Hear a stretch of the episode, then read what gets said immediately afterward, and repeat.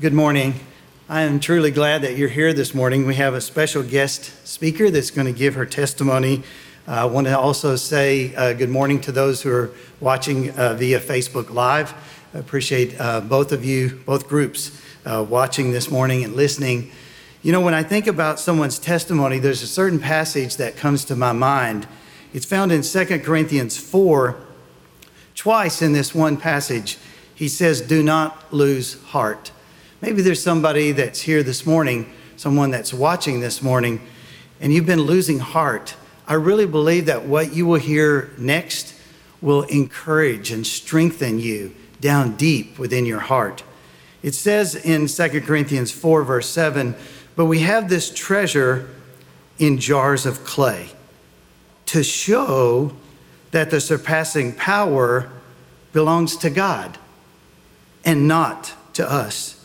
We are afflicted in every way, but not crushed, perplexed, but not driven to despair, persecuted, but not forsaken, struck down, but not destroyed, always carrying in the body the death of Jesus, so that the life of Jesus may also be manifested in our bodies." That's why God has given us life and breath. He's given us life and breath so we could glorify him. Sherry Peters is a member of our church. We appreciate her so much. She's also very active in our community. For many years, she taught as a school teacher at Columbus High School. Some of you may know Sherry from that angle. Others may know her from the Zach's Hope that we have each year. It's coming up October 9th. So that'll be coming just around the corner. Hope you'll join us down at the track, at the football field. It's always a fun time together as a community. But then others may know her from A Servant's Heart Ministry, because God has done things in her heart. And so she has joined a group from our church, a team, and they're trying to minister to cancer patients and to caregivers of the cancer patients. And so it's just a real joy to invite Sherry Peters to come this morning. I know that she lives what she's going to say. And so what she's going to do, she's going to describe God's faithfulness, God's goodness, God's greatness. She'll describe how God has been there with her through all that she has gone through. And so wherever you are in your journey, I know that you're going to be able to connect to what God will say through Sherry Peters. So let's pray, and then we're going to welcome Sherry Peters to come and share with us. Would you join me one more time as we pray? Lord, I thank you so much for Sherry. She is such a blessing to our church and to our community. You've given her a tremendous heart, a heart that cares for people. Lord, thank you so much for all that you have walked with her through. We know that her life has not always been easy, and that will be part of what we'll hear today. But as we hear all that she's been through, I pray that we would not miss the big story, the story of what you've been doing in her life and through her life. May we see the goodness of God and the faithfulness of God. May we see your power fresh and new. Some may be needing hope, and so I pray you would extend hope to them through what they will hear today. Thank you for the power of a testimony, as a Christian describes how the true and the living God has been at work through their life as they're following Jesus Christ one day at a time. So bless us now and speak to each heart. In Jesus' name we pray, amen. Would you join me in welcoming Sherry Peters to come and share her testimony?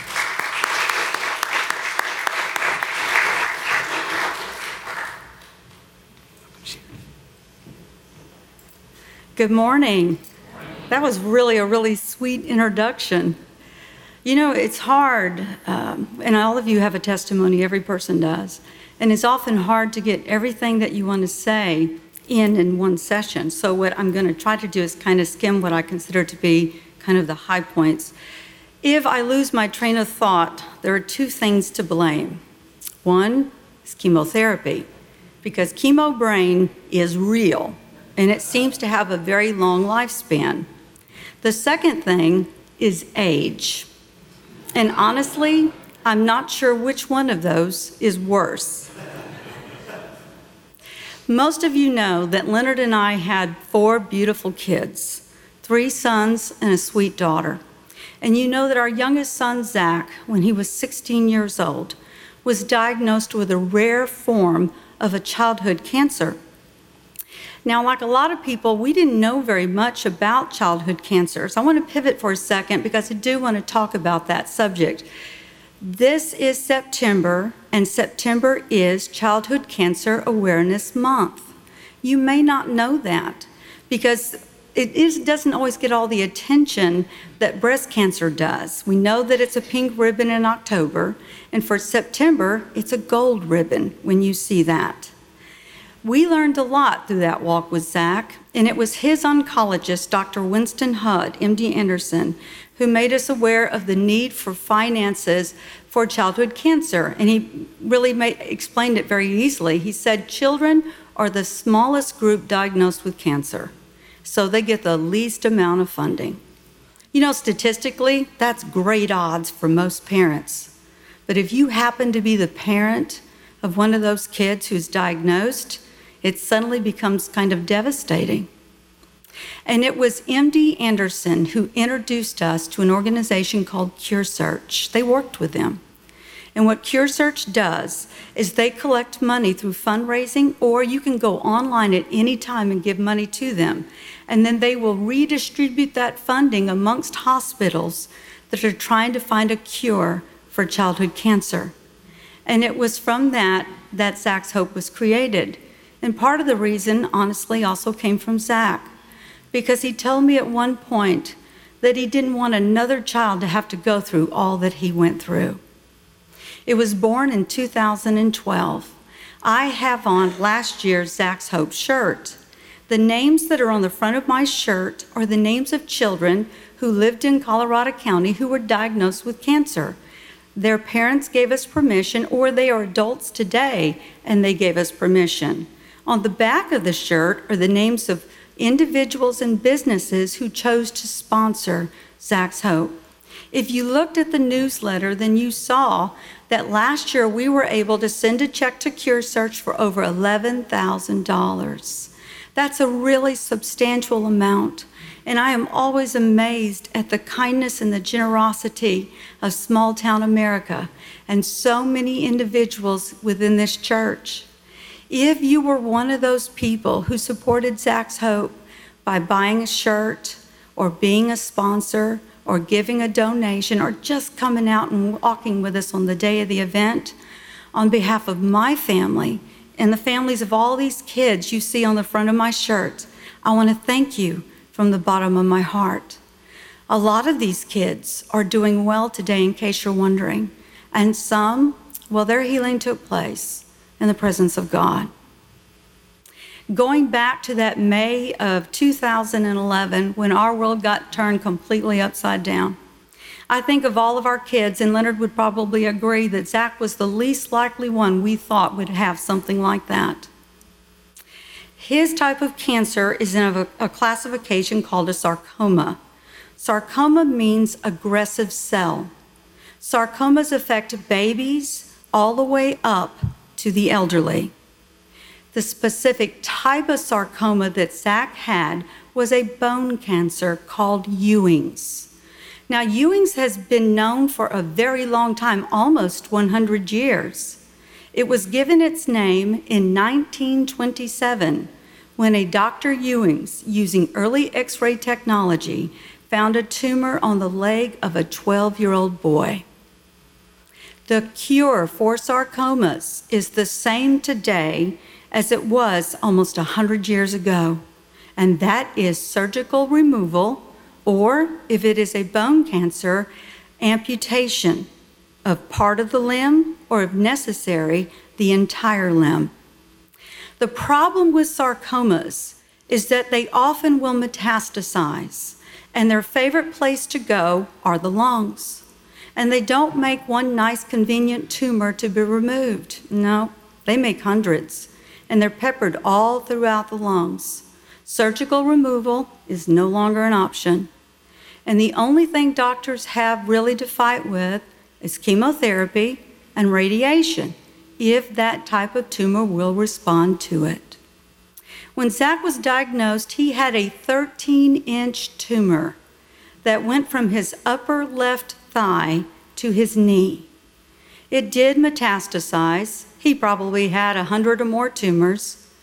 And his orthopedic surgeon from Anderson called me to tell me that in addition to that, the tumors had gone into the pleural lining of the lungs. And she explained that that made this especially difficult because it's hard for chemotherapy to get into the lining of the lungs.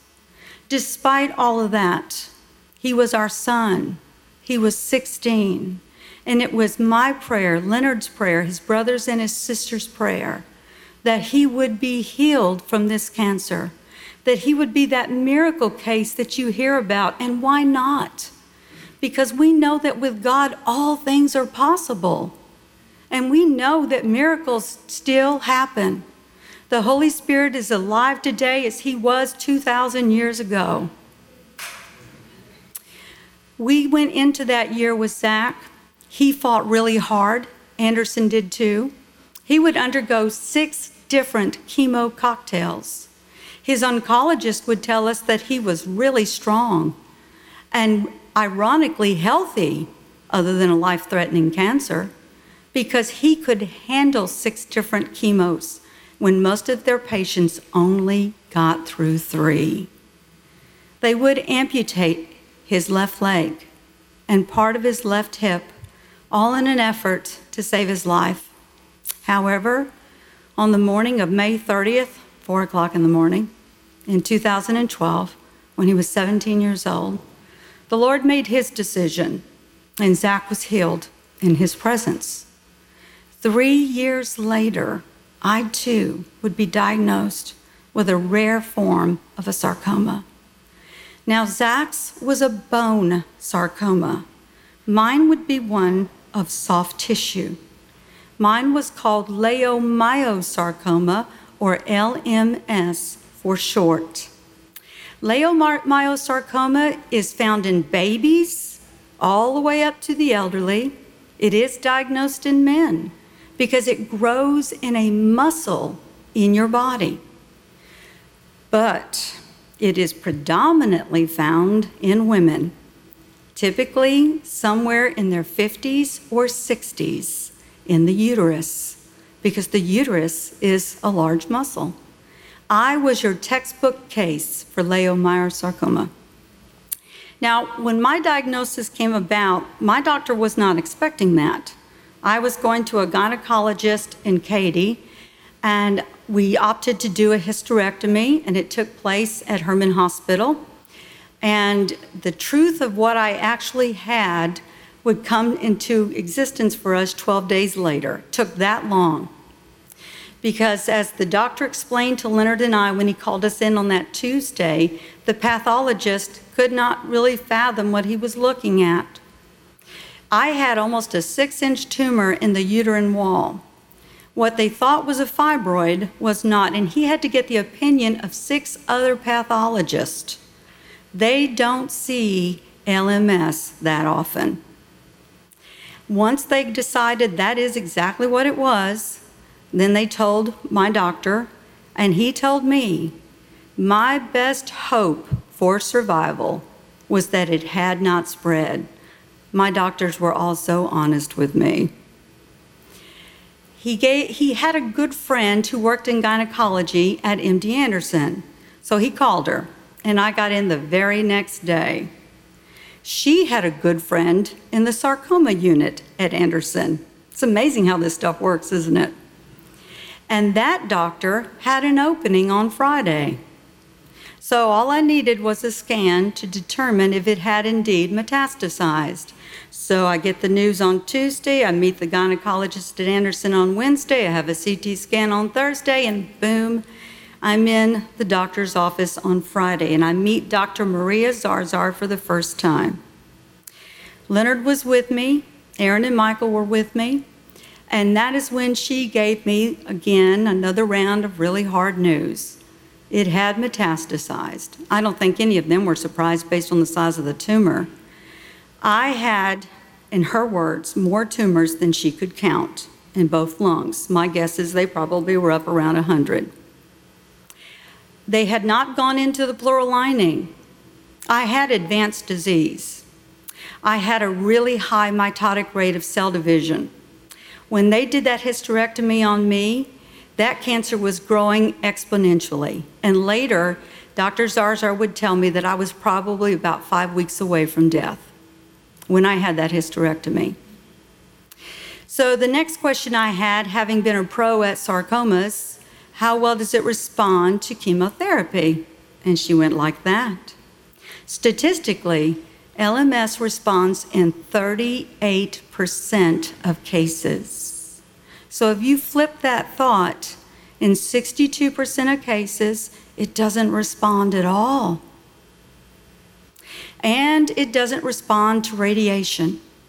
In 2015, the only thing they had were 3 chemo lines. That was it. She told me she could not cure me. She said all she could do was extend my days. And that is if she could get mileage out of those 3 chemo lines. And she told me she wanted me to try. When we went home that evening, I'm going to be just really honest with you, I wondered if it was even worth the battle. I had already gone through this with Zach. I didn't think anybody fought harder than he did. And he made 12 months. Cancer is hard on your family. It's expensive, even with insurance. And it's not just you. Your whole family is in on that roller coaster ride with you. And they're having to change their schedule to accommodate you. And part of me wondered if it just wouldn't be better or easier on them if I just didn't do anything and let the disease take its course. The catalyst that made me change my mind was actually in the form of my daughter. My sons were grown, so I felt like my responsibility was done.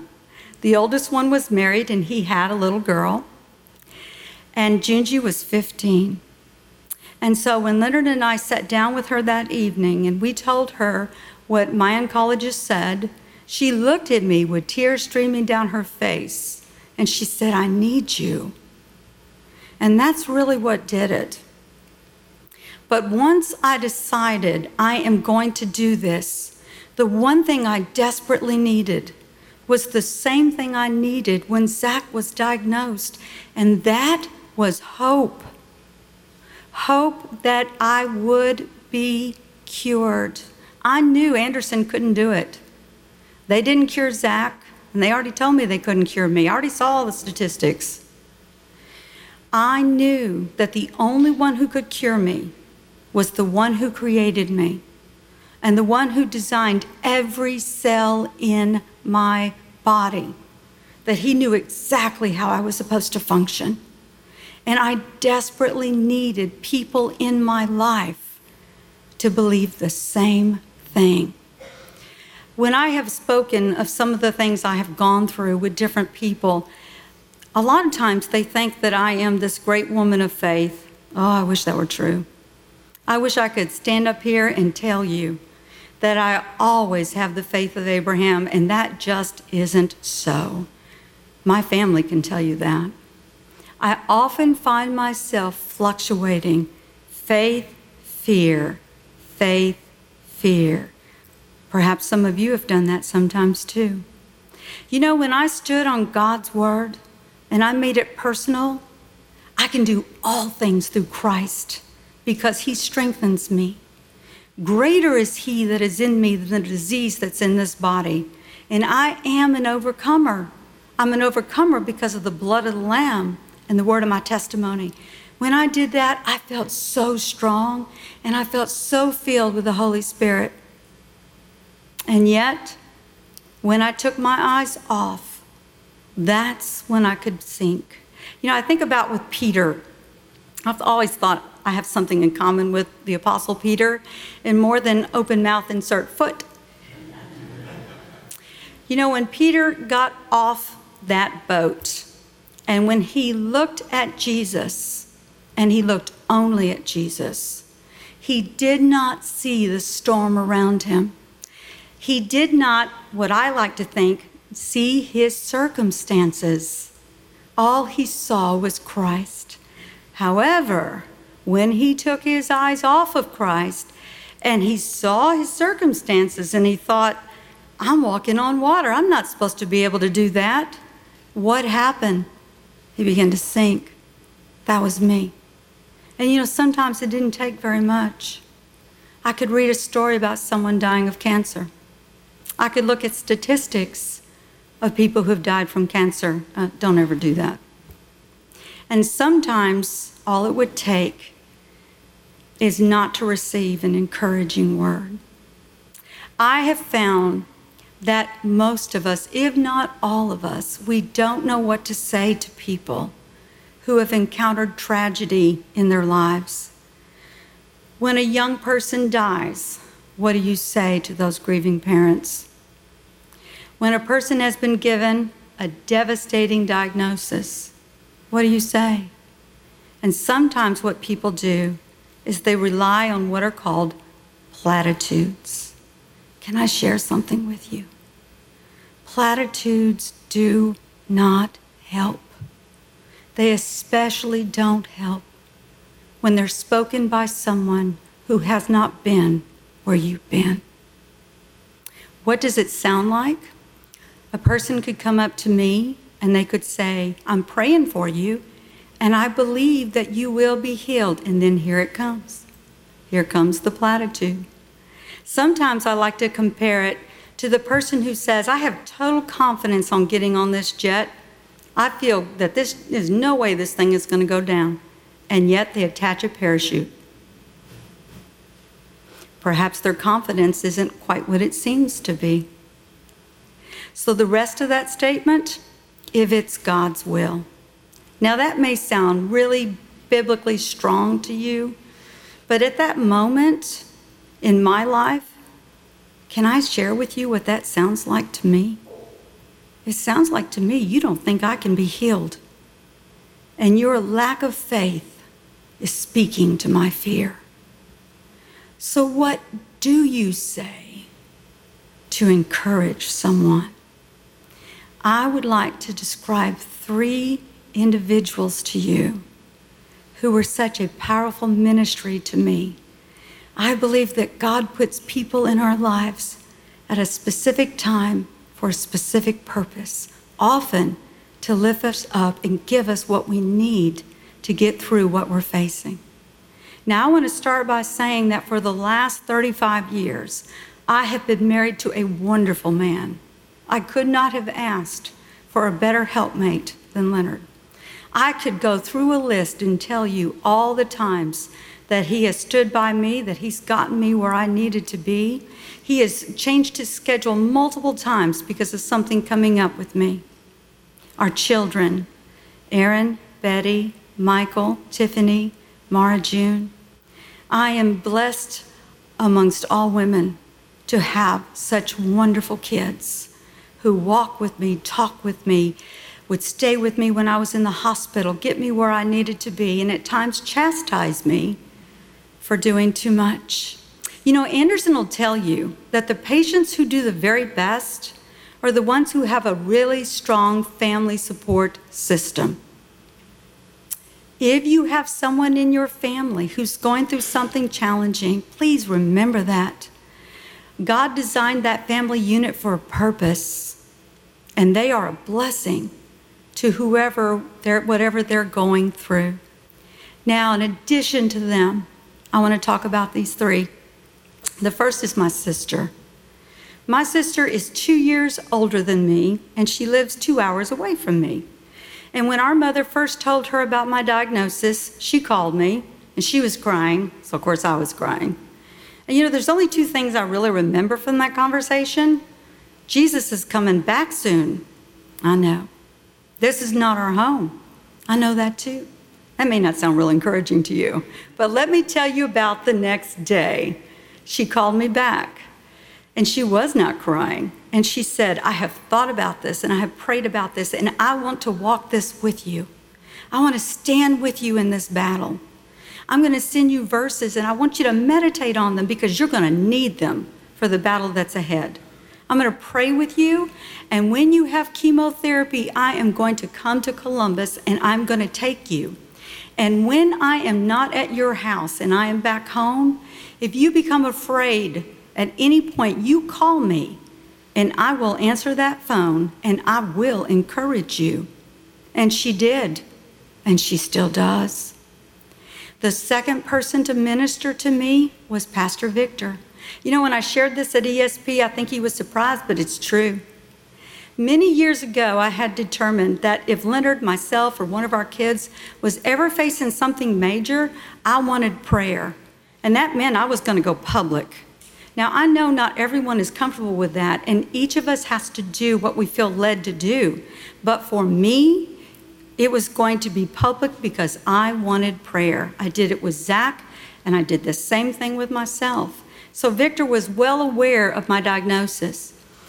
You know, I have found that when you are given an expiration date, it allows your mind to become the playground of the enemy of our soul.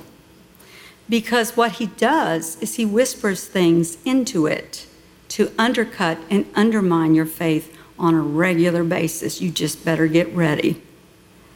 And part of the things that I was hearing was, are you sure you're saved? How do you know you're saved?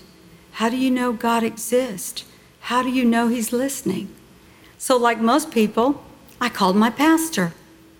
And he came over, and Jody came over, and they visited with Leonard and I, and they prayed with us. And each time I went through this, he would come. And when I asked him, Victor, can you put together a group of prayer warriors who would be dedicated to lifting me up? He did. And a lot of you served on that team. And I just want you to know how much I love you and how much I appreciate that you stood with me then. And I know you still continue to stand with me now. And when I would have other fears and doubts, I would send him an email, and he would send me a long response, and he had a lot of biblical context. And do you know, in all of our correspondence, not one time did he attach a parachute. Not once.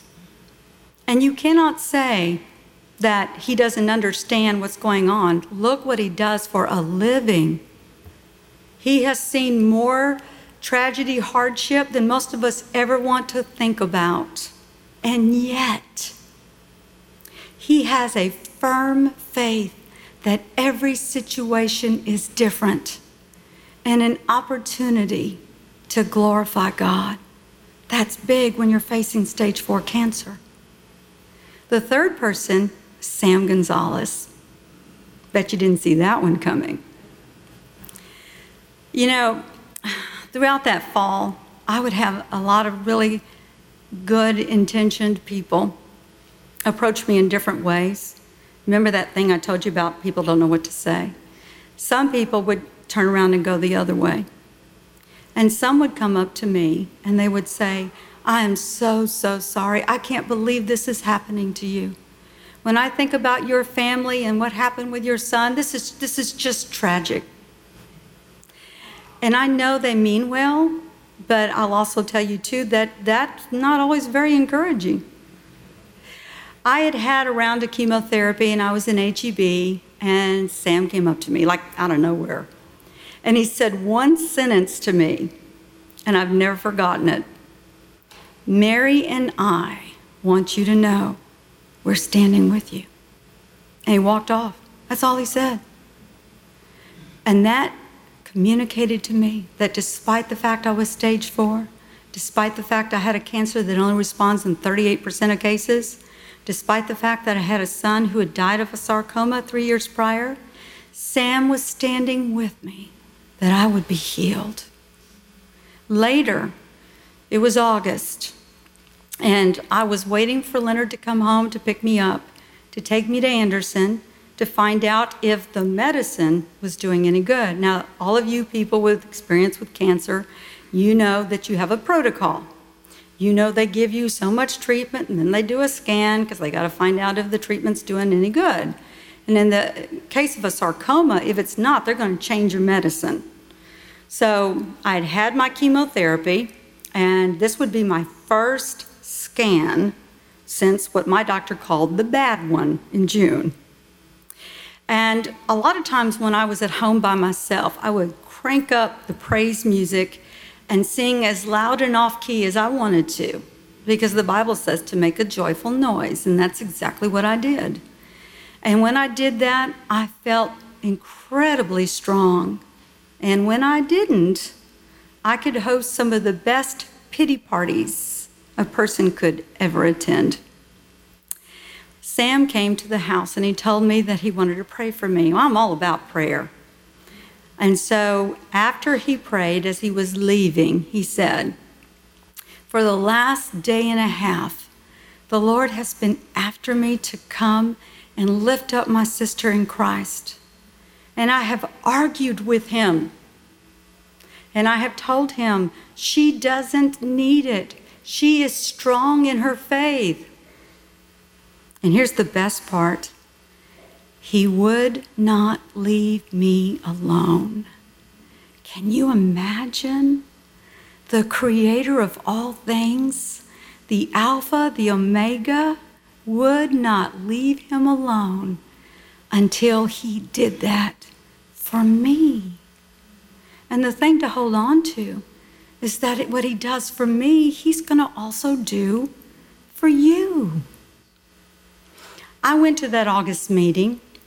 Leonard always with me. Erin and Michael were there as well. And my doctor came in. And, you know, she had told me back in June, she really wasn't expecting a whole lot. She said that if the tumors didn't change at all, she would be happy. If they began to shrink, she would be ecstatic. And if they actually began to disappear, she would dance. So when she came in that August, she was happy because I had a good report. The tumors were indeed responding, and I don't think anybody was more surprised than she was. Many of the smaller ones had disappeared right off the screen. I had two the size of a quarter. One shrunk by 3/4 and the other by 2/3. It was a good report, but she didn't dance. And every report I had after that would be about the same, in that it kept showing that the cancer was responding. But you know, the road with cancer is never an easy one. There's a lot of side effects to chemotherapy, and there is a saying that you can't have a testimony without a test. And mine would continue. You see, my doctor told me later that I was taking two of the strongest chemo drugs that were out there, and they'd been around a long time, and she was giving them to me in as high a dose as she thought I could tolerate. The goal was to kill the cancer and not me. However, my bone marrow was putting up the argument that it was being done in. There are three numbers that you have to receive chemo treatments. Your platelets have to be a certain level, your hemoglobin has to be a certain level, and your white cell count. And if one of those is down, you're not getting treatment that week until it is back up. To treat for the platelets and the hemoglobin, you have to have a transfusion. And for your white cell, they give you an injection in your stomach every time you finish chemotherapy. Well, I doubt even Leonard could tell you how many transfusions I received because I lost count. What became obvious, though, to her by the end of September is that my bone marrow was struggling terrible. Instead of one of those going down at a time, two were. And she began to become concerned that she was frying my bone marrow. And if she fried it, I would receive zero more chemotherapy, no more treatments, nothing. So she made the decision to halt all chemotherapy for 6 weeks. Now, I'm going to let you into the mind of a stage 4 cancer patient. We get really bad about taking our eyes off of Jesus as our healer, and we place it on the medicine. And the first thought we get is that if you stop the medicine, the cancer's going to grow. Where does that thought come from? And it's going to grow exponentially, and this is going to be it. So how do you deal with that? How do you get through 6 weeks of that? For me, I finally had to come to the truth. I am not guaranteed tomorrow, a week from now, a month from now, or a year from now, but I have right now. And I have a choice. I can either continue to wallow in pity and fear and doubt and sprinkle a little bitterness in there, or I can do what Jesus told me to do, and that was to give it to him. Do you know it's written in the Bible 365 times not to fear? Isn't that an interesting number? Every day of your life is a reminder, do not fear. Now, we are all going to face fear, and sometimes fear is a really good thing to have because it keeps you from doing stupid things. Often the trick with fear is how do we handle it and what do we do with it? Years ago, I worked with John Cates. Some of you might have heard of him. And he told me, you don't let anything steal your joy. And at the time, I thought he was talking about high school kids. But I have pretty much decided that that applies to everything. Because in reality, you and I, we got a choice every single day. No one forces fear on us. We do it to ourselves if we're honest. What are we going to embrace each day? By the first week in November, I was green-lighted for chemo. I would get one, not two, and half of what I was getting. And by that third week in November was the telltale scan. I hadn't had one in 12 weeks. In 6 of those weeks, I received no treatment at all. So now we're going to find out what's going on the inside. I would meet with Dr. Zarzar the Wednesday before Thanksgiving, which was also my birthday. Leonard was with me. All 3 of our kids were with me and my sister. And when that door opened and my doctor looked at us, and when she came across that threshold, she danced. And that was not easy, because she was 5 months pregnant and in heels. But she danced, and she looked at me and she said, you have earned it. You are no longer a metastatic cancer. You have beaten the odds. I had indeed received a miracle. You know, when I reflect back on that time and I think about those wasted moments, because God was working. He was working the entire time, just like he is in your life. Now, most of you are aware I have not had chemo since 2015, and I have had 2 reoccurrences. That means 2 tumors decided to resurrect themselves and to grow back, one in the right lung, and the left lung was feeling jealous, so it grew one too. And they have both been surgically removed. What does the future hold? I don't know. I have a scan in 2 weeks.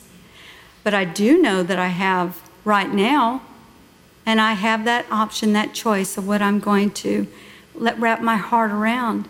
You know, when I was diagnosed, I had only 1 grandchild, my sweet little Ariana Jane. And in reality, I thought she was going to be the only one that I would see on this side. And yet, God has blessed me with 3 more adorable granddaughters and 2 little sweet grandsons. Now, I don't want to walk away from up here without addressing one more thing, and that's Zach and dealing with Zach. I have had people ask me, why do you think God healed you and not your son? Well, first, I think that is worded incorrectly. You know, none of us can really get into the minds and hearts of other people. We really can't. We hear words they speak, we see actions, but only God truly knows the heart. As much as I can know my son, he had repented of his sins. He had asked Jesus to be Lord of his life. And when he took his last breath on this side, he took his first in eternity in the presence of his Lord and Savior. Amen. I think the way that question should be worded to me is, why do you think God healed you on this side and not your son? I think there are things that you and I are never going to have the answer to. And we all know about fallen world and sin entered the world. And quite honestly, when a hurt is that deep, those explanations, they don't really give you peace. You know it, but it doesn't really give you that much peace. I have had these questions whispered in my heart, in my mind, and I'd like to share them with you because maybe it's something you might want to think about too, depending on what you've gone through that's been really hard. Do you still love me? Do you still trust me? Do you believe I want the very best for you? I am convinced that until we know in our knower, as that wise old sage Alan Brandt likes to say, that God is who he says he is, and he did what he said he did, and he's going to do what he said he's going to do, we will not have that complete peace that surpasses all understanding. But once we have that firmly decided in our minds, we don't have to spend another second thinking about the past. And why would we? We've got such a glorious reunion. We've got a future ahead for each one of us. The Bible says that one day there's going to be a new heaven and a new earth. There's not going to be any more tears, no sorrow, no pain, no death. All things, they're going to be made brand new. If you have someone who passed on, and you, as much as you can know, they love Jesus, and you are the same, oh my goodness, we've got so much waiting for us. We've got so much to look forward to. And for me, that is the greatest hope of all. Thank you.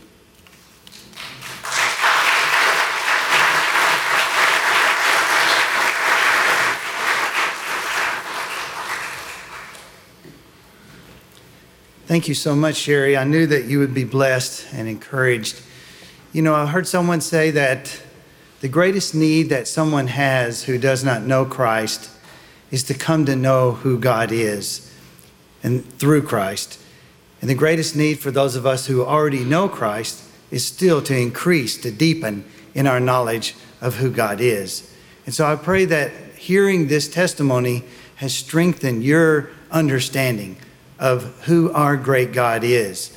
You know, definitely one of the takeaways that we hope you received this morning is that you can approach God through his son, Jesus Christ, and that you can actually talk to him and give him the burden that's on your shoulders. So we're gonna do something a little different. Normally we just sing like one verse of a stanza of a song, but our closing song today talks about the healing that we can receive through Christ. And so I want to ask Sherry if she wouldn't mind to come and stand back up here. And then I'm going to ask Josh if he wouldn't mind to stand over here. And I will stand in the middle. And we just want you to feel that we're here to pray with you during this song. If there's a burden on your heart, maybe you resonated with Sherry. Maybe you're a lady, you're a sister in Christ, or maybe you don't know Christ, and you'd say, I feel like she really connected with me. Please feel free to go and to pray with Sherry. Perhaps you're a young person, you heard about Zach, and you thought, I'm not sure I have that kind of faith.